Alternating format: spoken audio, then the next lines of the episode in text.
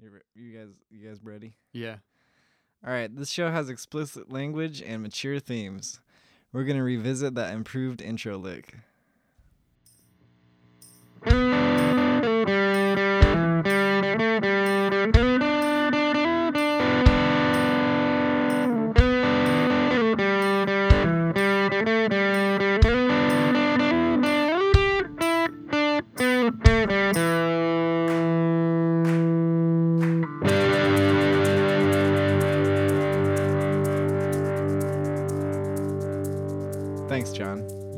Way better, John. it's way better. John, he knows I love clapping.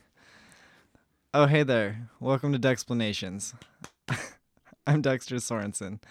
I looked some stuff up on Wikipedia, watched some YouTube about it, and I'm gonna explain it to my friend David Gerondale. What's chaplain in today, David? Um, well, I mean chaplains, if that's a if that's a verb that they use to exp- explain their work. I think they all use that verb. Yeah. Yeah. Uh, yeah. Nah, it's a good day. It's I like this day. weather, so Yeah. This is going to be one of the shortest episodes, uh, in part because we're recording two today, in part because uh, it doesn't have really much to say about the topic, and thirdly because Red Dead Redemption 2 comes out tonight, and I already have it downloaded. We're Yeah, going to go home got- and play it at 9 o'clock. But yeah, so all right. What are we gonna learn about, Shorty? we're gonna Shorty. Aw. I don't know. I like being referred to as Shorty. We're going to be learning about verisimilitude. Okay. So it's kind of like a concept that distinguishes between the apparent truths of two false theories. And it was popularized by this Austrian British philosopher, Karl Popper. He was like one of the first people to acknowledge or write about it. And he pra- phrased it as the problem of verisimilitude. Wikipedia says uh, the problem of verisimilitude is the problem of articulating what it takes for one false theory to be closer to the truth than another false theory. Okay. So it's like maybe like a subsect of the uh, philos- philosophy of epistemology. Like, what can we know? Yeah, yeah. What can you say? You well, know? and like of the things that we do know, how how do we know their accuracy, and how can we compare the truths of what we know? right. How do we judge the accuracy of of competing statements? So yeah, like uh, it's related to what's called the problem of progress, and the problem of progress goes like this: one, the goal of science is to find and affirm truth. Two, science has made progress toward finding and affirming truth. Three, however, when we look at the history of science, scientific theories have all been false. And this is from the University of Wisconsin. Okay. In the history of planetary astronomy, for example, Ptolemy's geocentric theory is false. Copernicus's version of the heliocentric theory is false. Kepler's laws are false. Newtonian gravitational theory is false. It would be naive to suppose that Einstein's general theory of relativity is true. This conflict is the problem of progress. Right. In fact, that's why science calls things models. Yeah, Uh, yeah. And that's why we say we're modeling something. We actually are just doing our best with the given evidence and our ability to observe the nature of the universe around us to form our best understanding currently of what's going on. And because our ability to observe things continues to expand, we refine that. hmm And like our ability to calculate and measure. Yeah, computer models have, yeah. have really advanced science quite a bit. And, they can uh, crunch numbers that humans can't. But at the same time, we we do know that there are gaps in science. oh, yeah, like that's the gap always between understood. Yeah. like the gap between quantum theory and relativity. Right. And I mean the main There, the main there focus must be something that bridges them. Yeah, the main focus of physics at this point is to try and uh, reconcile those gaps. I mean, that's the whole reason we keep building larger and larger particle accelerators. And that's like that's like kind of the concept of verisimilitude is like relativity has more verisimilitude than like Newtonian, physics, Yeah. And you wouldn't say that Newton was stupid or that he was Or just he wrong. was Like, no, or actually, it was naive for them to believe that at the Yeah. time.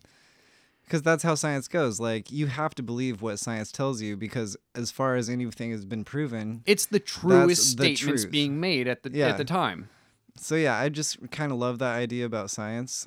Is yeah, we understand that we're wrong, possibly, but this is the best we can be, and you have to fucking just believe it while you can, until it's proved wrong. Right, exactly. That's actually the that's the most logical and rational way to behave is to act as though it's true until we find out definitively that it is not. And that's why science doesn't actually try to prove things, it tries to disprove things. Yeah, yeah. But and it's like always having that thing in the back of your mind, that that skepticism in the Mm-hmm. back of your mind that wants you to go out and search for another explanation. Oh, yeah, yeah. And that's the reason science is different than a faith. Yeah, you may have faith in like the understand that, that certain scientists understand um, the models of the universe better than you, but that's as far as it is similar to faith in like religion, because beyond that, like scientists are constantly trying to disprove what has already been understood.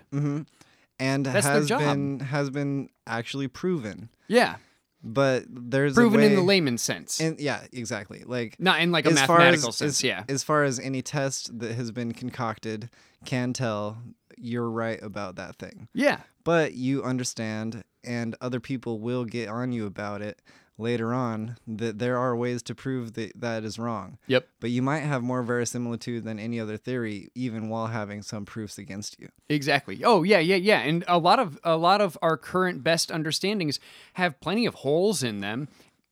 It's just that they represent the truest model, the truest version of how we can understand things if we're using like logic and rationality to try and understand the universe around us. Yeah, that's a verisimilitude.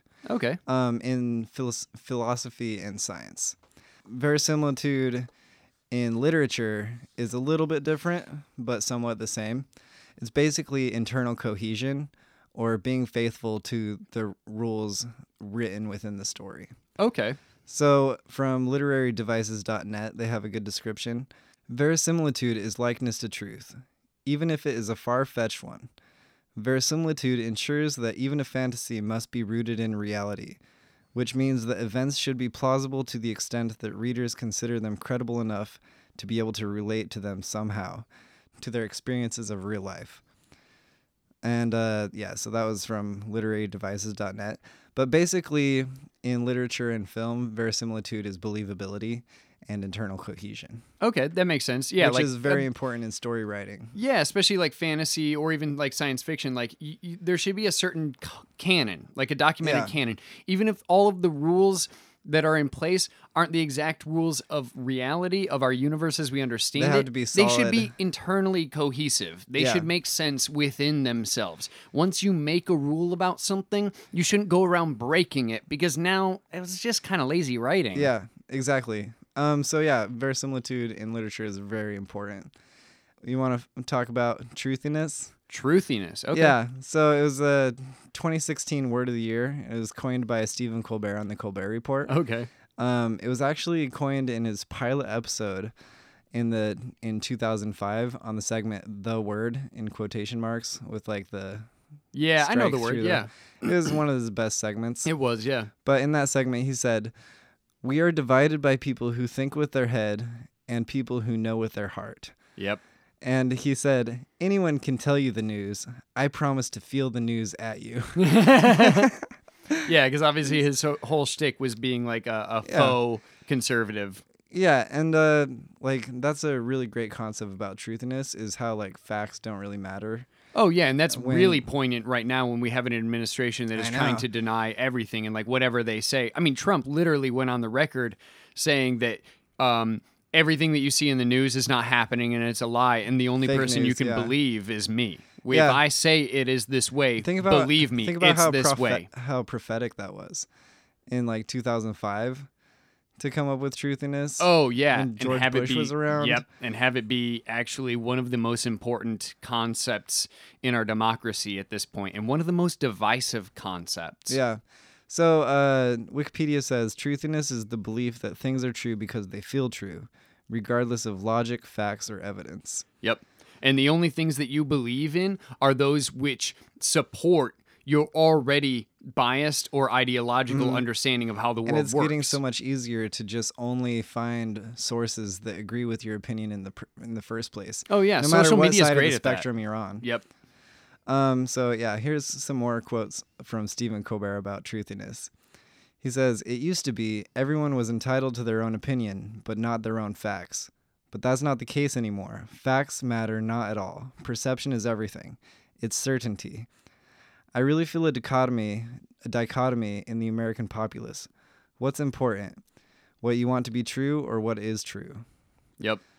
And honestly, a lot of uh, like a lot, a lot of people really feel like, well, whatever they feel is most important, and they don't bother to actually try to understand conflicting arguments because uh, that's not what they want to hear. Yeah. He says uh, there's both an emotional and selfish quality to truthiness. Oh, absolutely. Which, yeah, like, It's usually yeah, because it's usually biased towards like whatever ends up being best for you in your select group. yeah, Even if in the long run it isn't because people are fleecing you based on incorrect ideas and just lying through their teeth, but you believe it because it's that person yeah, exactly. telling you that thing. Or like you already you already like what they say, or you like one thing that they say, but you're willing to dismiss everything else they say because they like your you have their you share one stance with them. yep. Or not dismiss everything they say, but dismiss uh, dismiss Everything wrong- contradictions. yeah. Yeah, every, contradictions with what they say. Thank you. because yeah, like let's say like you know somebody has the same stance on abortion you do, and so you don't you don't care about anything else they say or like how factually accurate it is because you know in your heart because they have the same stance on this one issue as you and this issue is important to you We, we just had a car alarm go off right outside the building. I'm not even sure if it was an alarm. I think it was one of my asshole neighbors just beeping because they're too lazy to get out of their car and go and knock on their friend's door. oh, okay. Yeah. I've had that happen quite a few times. Hey, it's easier. Imagine if you could just do that at a restaurant. Yeah. Imagine if you just didn't give a shit about what anyone else was suffering as a result of your behavior. But to be honest, we've basically covered everything I have to talk about about verisimilitude. Honestly, I uh, was I was going to point out literature and truthiness. I was going to point out that honestly, I don't mind going on the record as saying that I think that the far left and the far right are uh, basically equally negligent when it comes to uh, attempting to learn the truth about things. I agree Uh, with that. Basically, if you're a science denier, I'm going to disagree with you. Like this is this is a philosophy. This is a set of axioms that is literally set up in order to best understand the truth about the universe, about ourselves, about our place in the universe. And it's so if you're denying it from the left, possible. yes, it's as honest as possible. And while some individual scientists we can point to and say, yeah, they didn't do a very good job of being honest in that way because they were more concerned with the their reputation. science. That's not the whole of science. And you can't point to any one scientist as like it being like, oh, that's the fault of science. No, they applied it incorrectly. And so if you are focused on correctly applying science and what it has to say about things and the way it